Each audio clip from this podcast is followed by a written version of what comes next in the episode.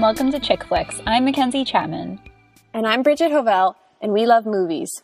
Horror movies are the only genre of film where women appear and speak as often as men. If you think that is both very cool and very terrible, we agree and are here to talk about it. On today's episode, we're talking about the movies A Quiet Place and Hush. A Quiet Place is a 2018 film written by Jim from The Office and two other dudes. It stars Jim from The Office and his real life wife and very beautiful person, Emily Blunt.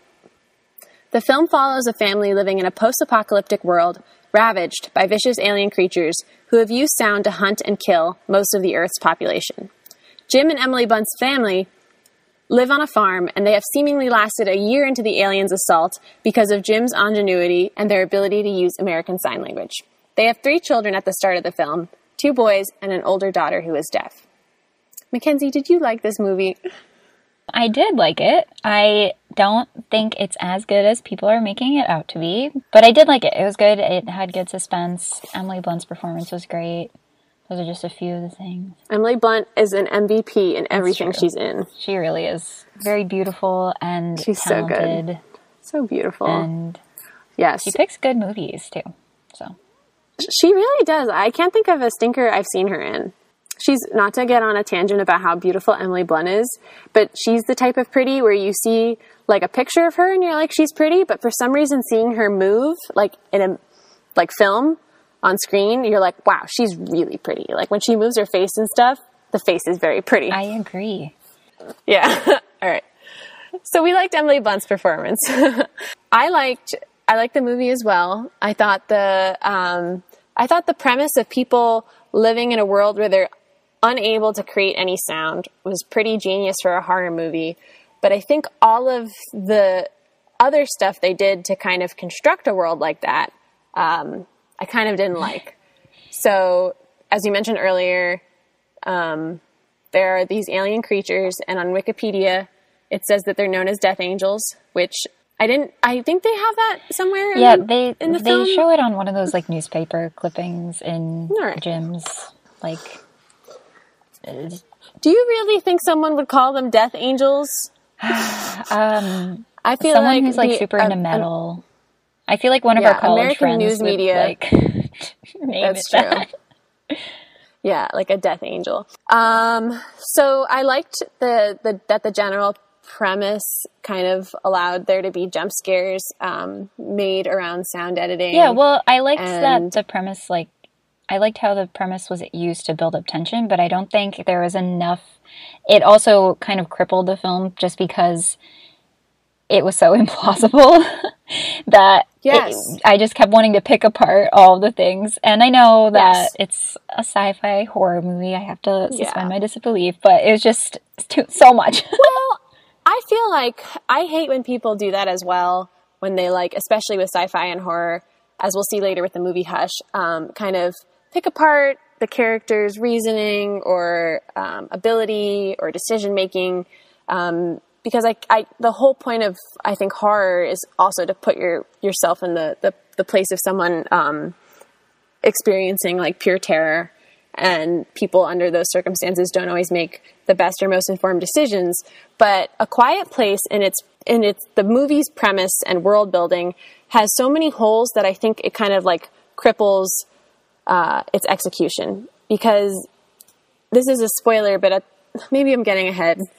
But at the end of the film you just would hope that the American government and governments around the world and military would be able to figure out a way to kill these these fucking aliens. yes, it wouldn't be left to like this fam, this farm family yeah, the they have gigantic ears and are sensitive to sound. So I don't know. I would hope it would be pretty evident within maybe a day of the Death Angels getting here that they are very sensitive to sound. Yeah, I agree.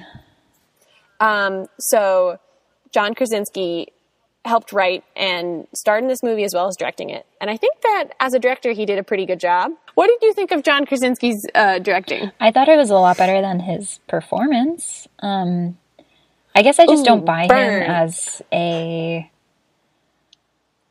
Uh, I don't know. A, a horror auteur. He's definitely no Jordan Peele, but I feel like people are trying to be like, this is this year's Get Out. Mm, yeah, I disagree. I also disagree. It's definitely not as so. smart as Get Out at all. Yes. yes. By any standard. um, yes. But but it was I mean it was pretty and Yeah. and uh and like I said it did it was very suspenseful. So Let's talk about how pretty it was. So the movie is set on a farm in a remote rural area. It's where the family has been living, um, and they've kind of fortified it against the aliens. And they have returned to very traditional gender roles as they live on um, on the farm. John Krasinski goes out and he hunts and he, as I said, he fortifies the farm from alien threat by a series of lights and other defense mechanisms. while Emily Blunt is literally shown in this movie to cook, clean, and teach the children and give birth. and give birth. Um, yeah, the extreme emphasis on the family unit in this movie makes it seem like Emily Blunt's pregnancy isn't a totally dangerous and irresponsible decision, which I think it is. I think this is where I'm coming from, but I did get a lot of like pro life vibes from the movie. Yeah. And I don't think that was intended. I think maybe if a wom- woman had written it, it would be, she might have caught that. Yeah. It just so to set that up a bit more, um, the film's main action takes place a few hundred days into the alien invasion. And we first see Emily Blunt at the start of the film and she is not pregnant. Then there's a time jump and she is pregnant. So it's implied that they got pregnant with the full reality of the death angels hunting them. And they've kind of taken steps to prepare for the pregnancy. They've made a bunker underneath the house that's soundproof and they have a weird little coffin that it's it's shown that the baby will go right into the strange coffin with an oxygen mask to keep it silent and that just seems so ludicrous to me um, and so unbelievable that that would keep anyone safe right yes. And like, what does that do? Like, put it in a coma? Like, it isn't gonna, Yeah. like, are they how not would gonna, you raise a child in total silence it's gonna like run around at some point, you know? Like, or like, what? Uh, theoretically, who knows what they're Yes. planning to do with this baby? but definitely. And I feel like Emily Blunt's character, so there's one scene where she, in almost near silence, gives birth to this baby. And I feel like her strength, her very like natural feminine strength to give birth under these circumstances is like lauded.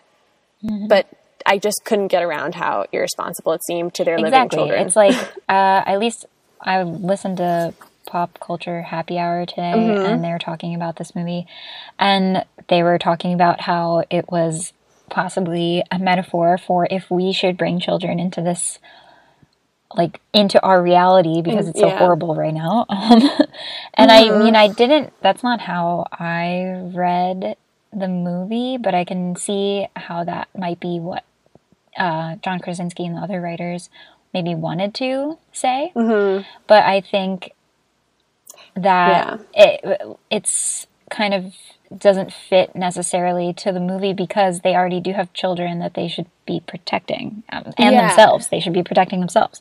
And by having a baby, They're jeopardizing that. exactly. So I don't know. They should prioritize. Yeah, they should. and Like- pull out.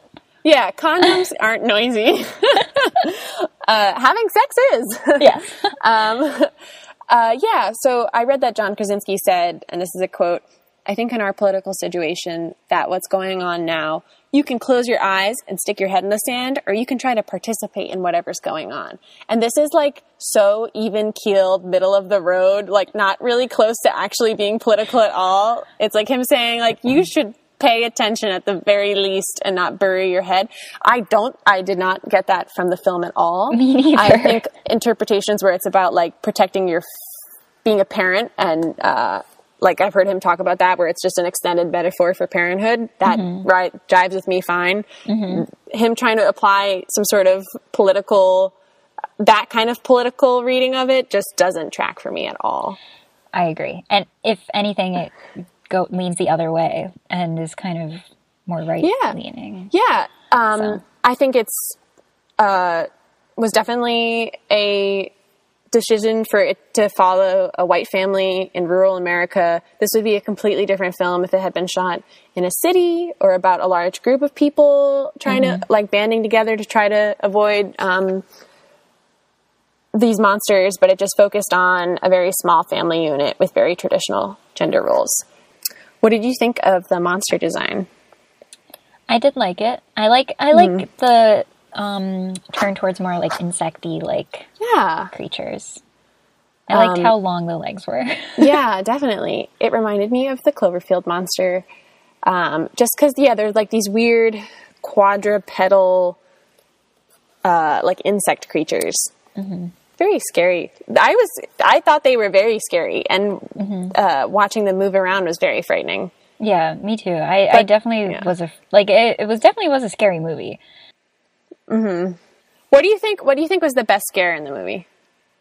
Um, I would say the sequence where she's giving birth because you it's kind of like an impossible scenario because you know that she's kind, she's injured Yeah. because she Oh, I was just about to say. I thought the scariest part was when it's clear she's gonna step on that fucking nail. yeah yeah that's so uh, I can like feel it in my foot. It was just very visceral. I would die immediately in this universe. I think I would just I would just die. I know that SNL, I don't know if you caught this, they just I did wa- I did Yeah. watch it. I would I would just die. I would You know, I was thinking about it and I don't think I would. Yeah, you're And- you're really good at being I'm really quiet, and I was also like I scare people by a like I scare people because they don't know I'm there, and then mm-hmm. I'll like come up on them and they'll like jump because they didn't hear me. Yeah. This has happened a lot of times, like hiking, and just in my house. There you go. You would be great in this movie. I guess, yeah, maybe. And uh also, I think like being with people, I would be less afraid. Because being alone is like what scares me the most.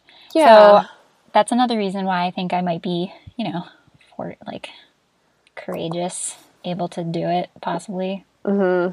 I'm happy that um, there's a sequence in the movie where John Krasinski and Emily Blunt listen to an iPod. And I was like, well, Yeah. if iPods are still around and I can still listen to a movie on my iPad, then Yeah. maybe it won't be so bad. Yeah. Some of the logic for the how much they could hear was kind of like iffy to Oh, me. yeah. Like sometimes we whisper and, and that's fine. and Yeah. other times it's like, ooh. No Yeah. Or like when the daughter, I don't know, it's like they can't walk on regular dirt. They have to walk on sand. Oh, sand. sand. Yeah. But then like the daughter does the test for her cochlear implant and she Yeah. like snaps. And I just I was like wouldn't the snaps attract them if Definitely. like taking a step on dirt would? yeah.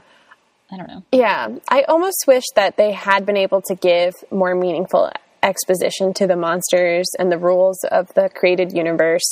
They try to by John Krasinski has like a layer where he's written um, like helpful bullet points like they hunt by sound, uh, no weakness, uh, stuff like that. But I don't, I can, and I can't think of a way they could have neatly incorporated um, a backstory without like compromising the mood Yeah. of the movie. I, I guess maybe they could have um, had some like radio thing happen. That's true. Although I guess they couldn't have because it was loud. well, so then maybe we hear a radio man go like, ah.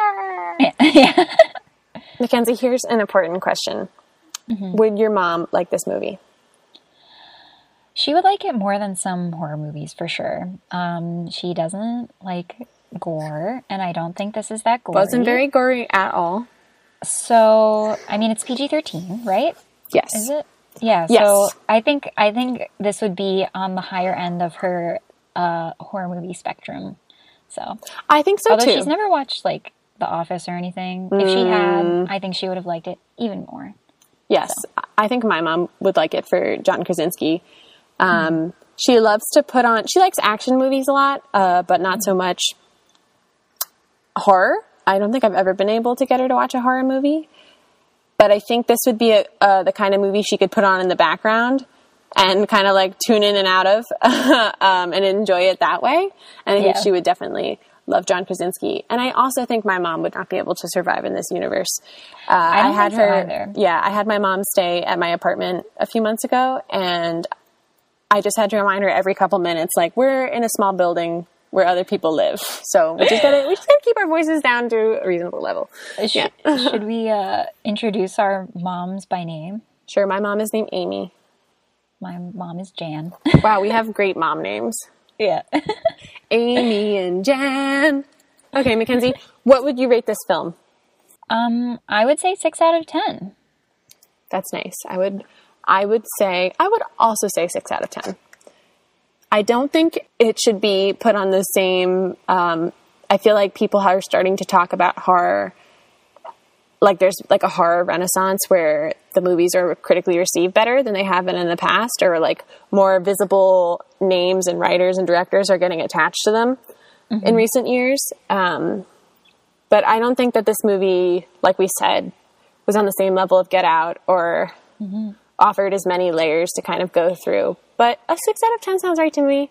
I would Yeah. give it 6 out of 10 check off snails okay. I guess, yeah, I just, I would recommend it, but it is too vanilla to be up there with the, like, horror renaissance that we were Yeah, you know, like The Witch and The mm-hmm. Babadook. Mm-hmm. Get out. It follows, Get Out, of Follows. course. Definitely.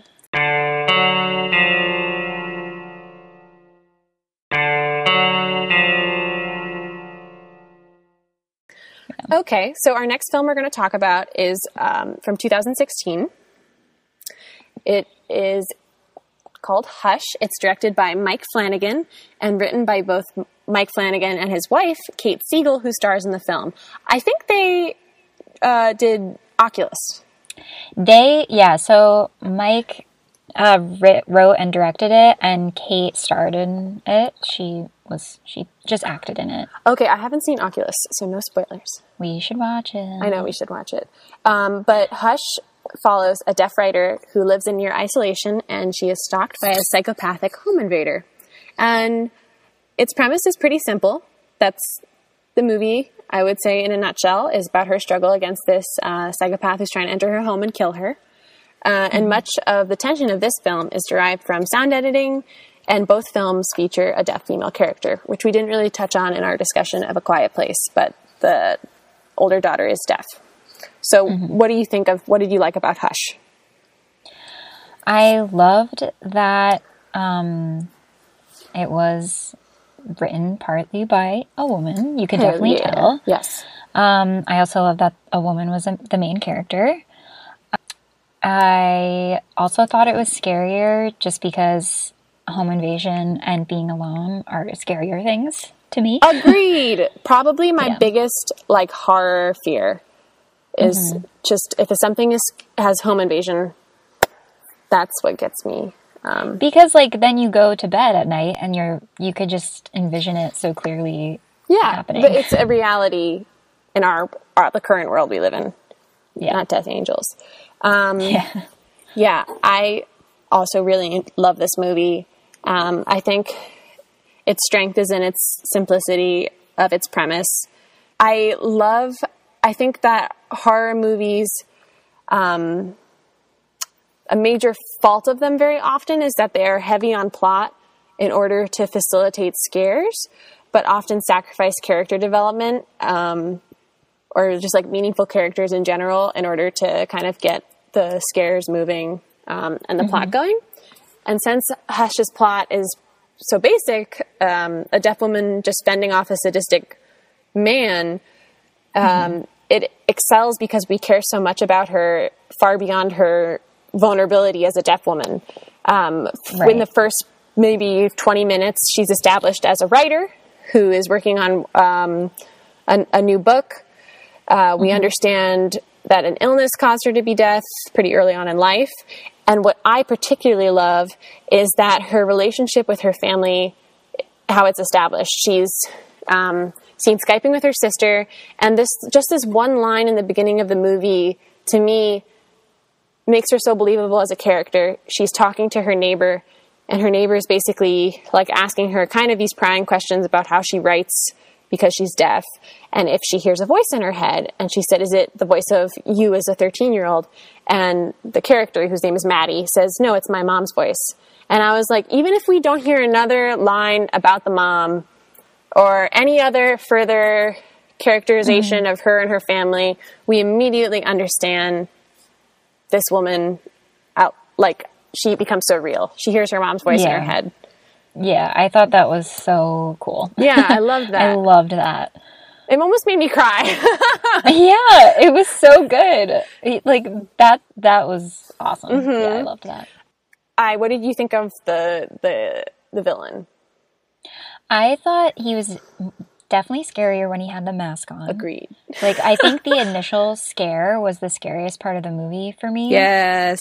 Just when he like first see him and you don't really know what's going on. Mm-hmm. But then he's unmasked and I'm kind of like this stupid like, white guy with a neck tattoo. Man. he looks so like dopey and normal, I guess. Yeah, I agree. And like are dopey looking white men evil lots of the time? Yes, they are in real yes. life. Um Well, what what did you think was the scariest part? The part the initial scare with him in the mask? Um the part that got that made me the most tense was when the neighbor's boyfriend arrives and you think that she's going to be killed, but you know because it's halfway through the movie that nothing good yeah. is going to happen for this chisel jawed man who comes um, yeah. and is briefly able to incapacitate the the killer. Um, yeah, but then that doesn't work out. This my, on my second rewatch, I was just waiting for that part to happen, and I guess I thought it happened earlier yeah. in the film. Um, so I was just like on edge waiting for that. Like, and it came, and I was like, oh, yeah, yeah. it was very sad because I I liked him. Yeah. So I was reading that um, Mike Flanagan originally wanted to do this as a totally silent movie, but he said he mm. just because he said something that was interesting to me, which is that the mo- he said the demographic I wanted this movie to be for. I'm paraphrasing here. Uh, wouldn't be used to total silence. So he's basically saying like this is not a movie for actual deaf people he's saying like I, the demographic I'm making this mm. movie for would be unaccustomed to total silence. They need more stimuli. Um, mm. And I know that the deaf community uh, criticized this movie. I would say rightfully for casting mm-hmm. Kate Siegel, who is um, yeah. a hearing person, to play the lead actress. And I read yeah. an interview with her where she kind of spoke to that and was like, "I wouldn't do it the same way again." And I'm I'm mm. choose deeply apologetic. Okay, so I looked up Hush on IMDb wondering what the people had to say about this movie, how they rated it, what they thought. And I sorted for one star reviews to see what they would be like. And I found a few reviews from men that I would like to read.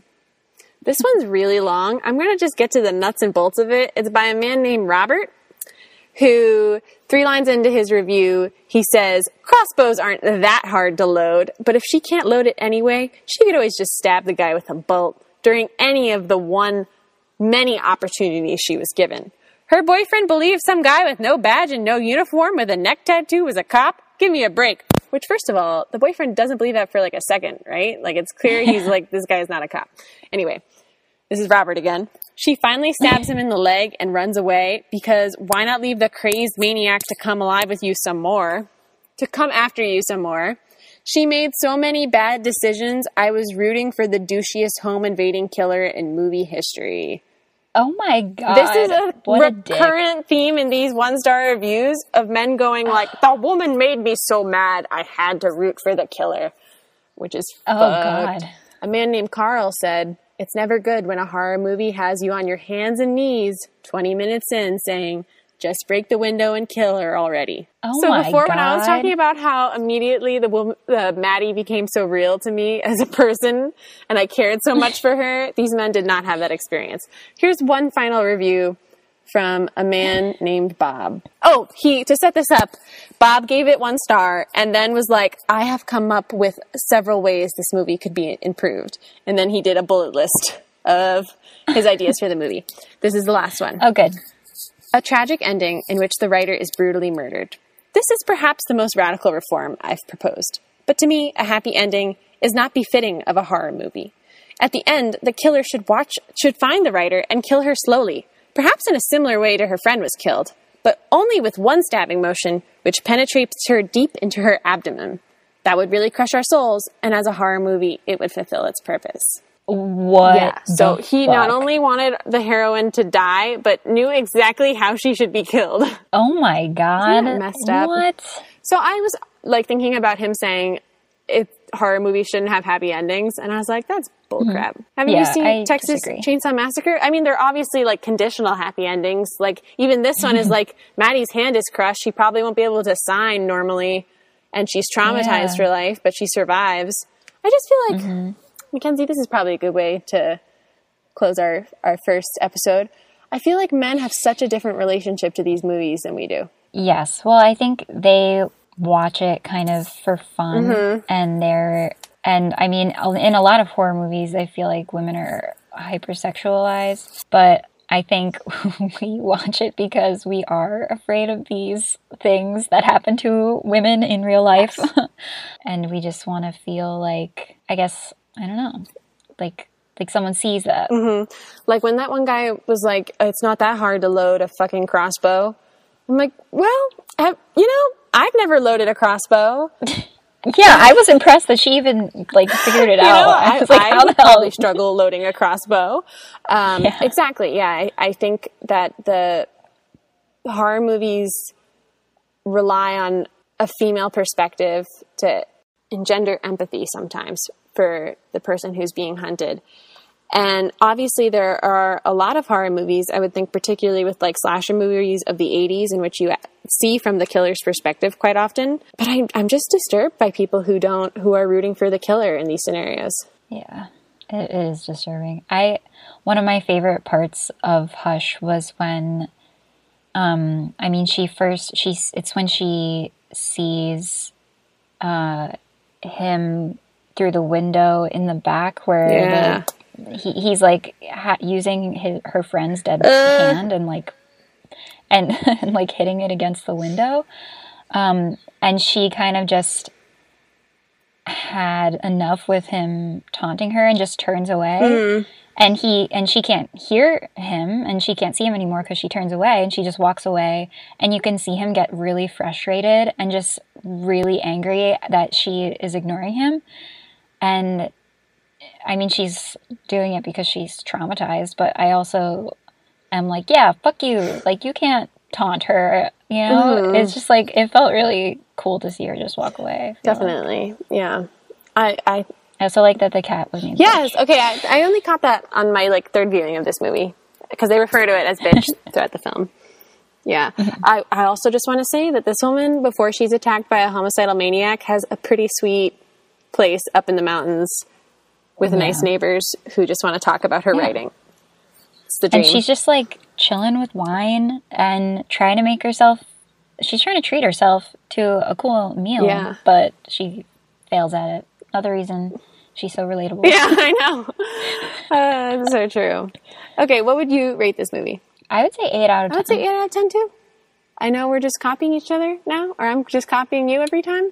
But yeah, I, I thought this was a great movie. I totally understand um, the deaf community wishing that it had been a deaf protagonist. yeah And I hope these sure. sort of casting, casting decisions um, change as people are more aware. i hope they get better Me too. i agree How should we end this thing? um wait we have an outro We, don't no, we? we don't. oh it just says outro